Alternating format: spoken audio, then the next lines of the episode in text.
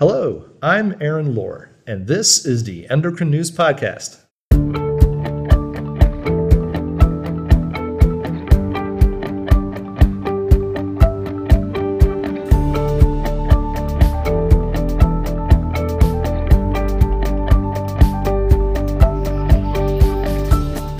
Whether we like it or not, we're all getting older.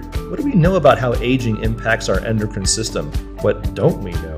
That's what we're here to talk about today as we look at the new scientific statement from the Endocrine Society titled Hormones and Aging, an Endocrine Society scientific statement. Joining me is one of the authors of that statement, Dr. Anne Cappola. Dr. Cappola is a professor of medicine at the University of Pennsylvania and founding director of Penn Medical Communication Research Institute. Thank you for being here today. Thank you, Aaron. I'm pleased to be here.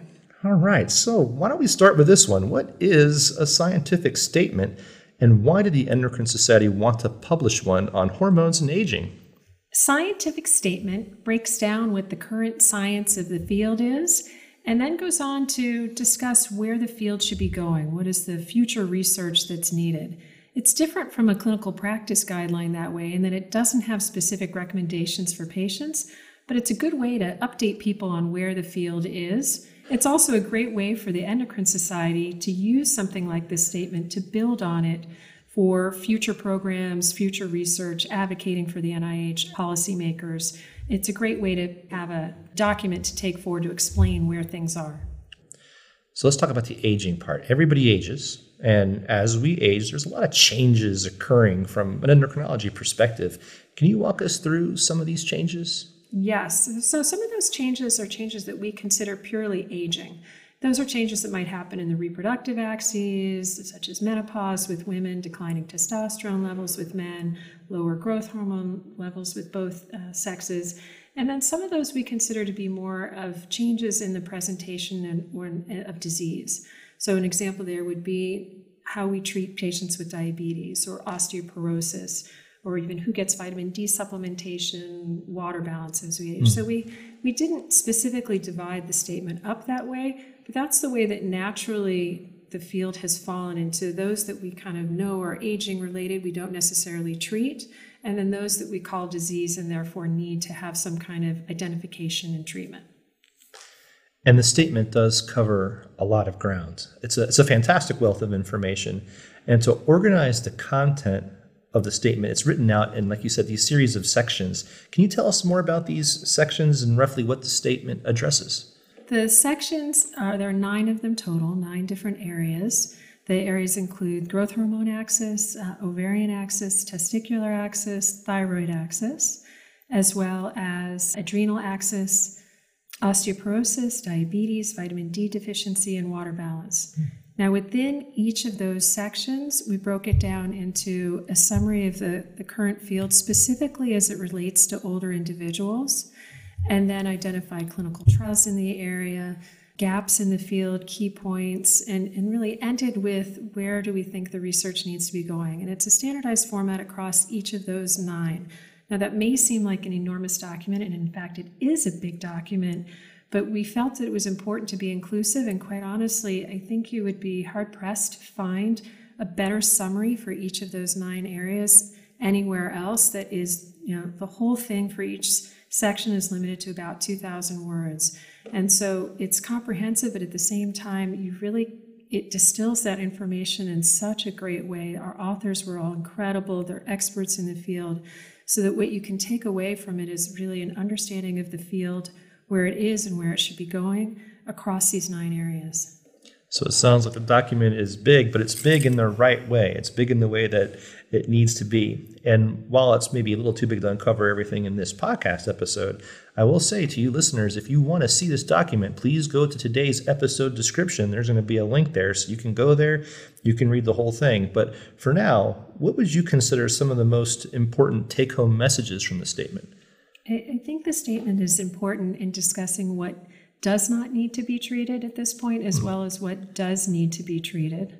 And so it's very careful to use the evidence that's there to talk about how we don't need to be considering growth hormone supplementation right now, the ways in which to consider estrogen or testosterone supplementation, not considering DHEA supplementation, and not overprescribing thyroid medication. At the same time, it's also recommending that we do a better job of identifying and appropriately caring for those that have diabetes, those that have osteoporosis, as well as identifying and treating water metabolism uh, abnormalities and, when appropriate, vitamin D deficiency. So it's it's good in that it provides a rationale to not have people go overboard with treatment. I know many of our patients are very interested in anti-aging types of therapies. And what we really want to do is to focus on what would help people's function the most. And what those patients don't always hear about are the harms. Mm. They hear about the potential benefits. And what this document provides are here are some of the potential benefits. They're very, very mild, if present at all, but they're really counterbalanced in some ways by some harms. And we really want to think about what are the harms that are specific to older individuals and what are the data that are specific to older individuals. So, is there anything that patients are, are doing now and they're considering their aging process and maybe wanting to, to stop it, you know, or reverse it? Is there any behaviors that you're seeing that you find particularly concerning? Yes, I, there are patients that are finding providers that bill themselves as kind of anti aging providers and they may be getting prescriptions for some of these hormones or some of the bioidentical or compounded hormones for which there either isn't that much data or there isn't a reason to believe that the data would be different than the data using the established preparations that are already out there.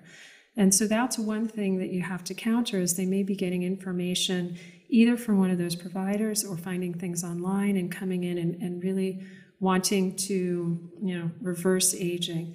I think what it's important to do at that point is to try to find out why. You know, what is it that they're trying to do? Is it a cosmetic kind of thing? Is it they're not feeling good in other ways and try to get to the root of it?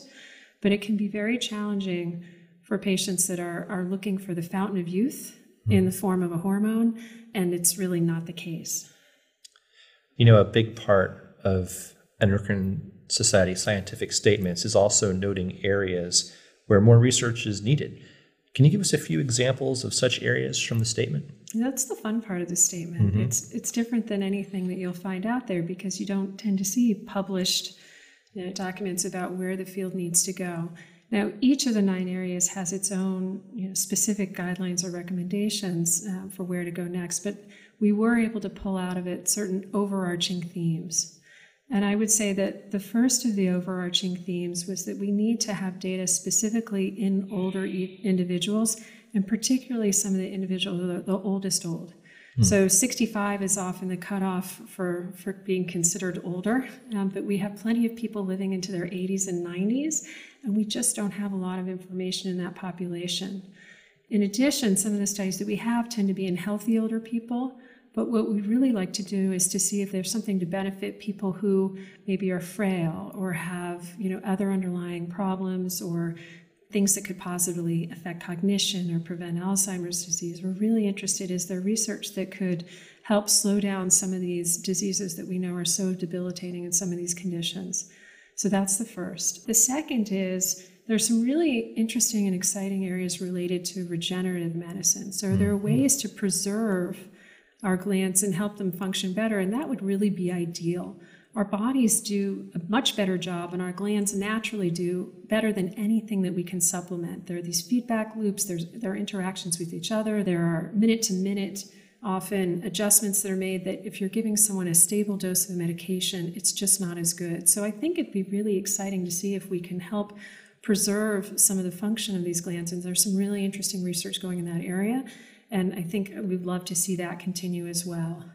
And then for the third area, um, are there ways to think about using these hormones, maybe even antagonistically as well as agonistically, depending on the area? So, for example, if you blocked certain actions, could you prevent or help treat cancers with some of these? And so, really thinking of you know novel ways to do that. The final overarching theme that we have throughout is that we need to be thinking about this in different populations. And I mentioned healthy versus not healthy, but we also need to think about what is the role of different racial or ethnic backgrounds and how really have been understudied. across all ages, but particularly we don't have a lot of information on older people, and we need to understand the heterogeneity. There's so much heterogeneity in the process of aging. And then I'm going to even tack on one more about that is right. that is that you know we, we were thinking in some ways we think about each of these glands or these axes as independent of each other when we're but they're really all in one body. And so one of the exciting things about this was trying to pull together what are some of these common themes and are there ways to even think about these axes together as these changes are happening concurrently? If there are any interventions do we think about them concurrently? So, you know, when you think about the next five to 10 years, maybe it's regenerative medicine, maybe it's going to be something else, but what might be some new knowledge that you hope we'll learn when it comes to hormones and aging? Yeah, I, I hope we have a, a new knowledge about whom to treat and whom not to treat. I think if I put it, you know, broadly. Hmm. And and again, you know, I did mention ahead of time, I guess the the preservation. I also want to put a point in somewhere for this, and I don't know if it's here or elsewhere, that about how there are already certain things that we know that can help preserve endocrine function that we need to get people to do. So there's a big emphasis on taking things, taking supplements to help us, but something like exercise has many benefits across these different systems. So it boosts testosterone levels, it reduces diabetes incidence and helps to management of diabetes. It also helps with prevention and management of osteoporosis. And so, if we could advocate for some of these things and show some of the hormonal benefit and do a better job of communicating what's already out there with our patients, I think that could be just as much benefit as what are the new things on the horizon. We absolutely will, you know, some cool new things that I hope that are out there. But I would also like to see us do a better job of explaining the evidence that's already there. Dr. Cappola, thank you so much for joining me today. Oh, it, it's been a real pleasure. Thanks so much. Thank you all for listening. That's all for this episode. Again, we really just scraped the surface of what the scientific statement covers. I encourage you to check out the statement using the link in today's episode description. And while you're there, you may want to check out another recent scientific statement from the Endocrine Society titled Endocrine Health and Healthcare Disparities in the Pediatric and Sexual and Gender Minority Populations. As always, I hope you enjoyed this episode, and thanks for listening.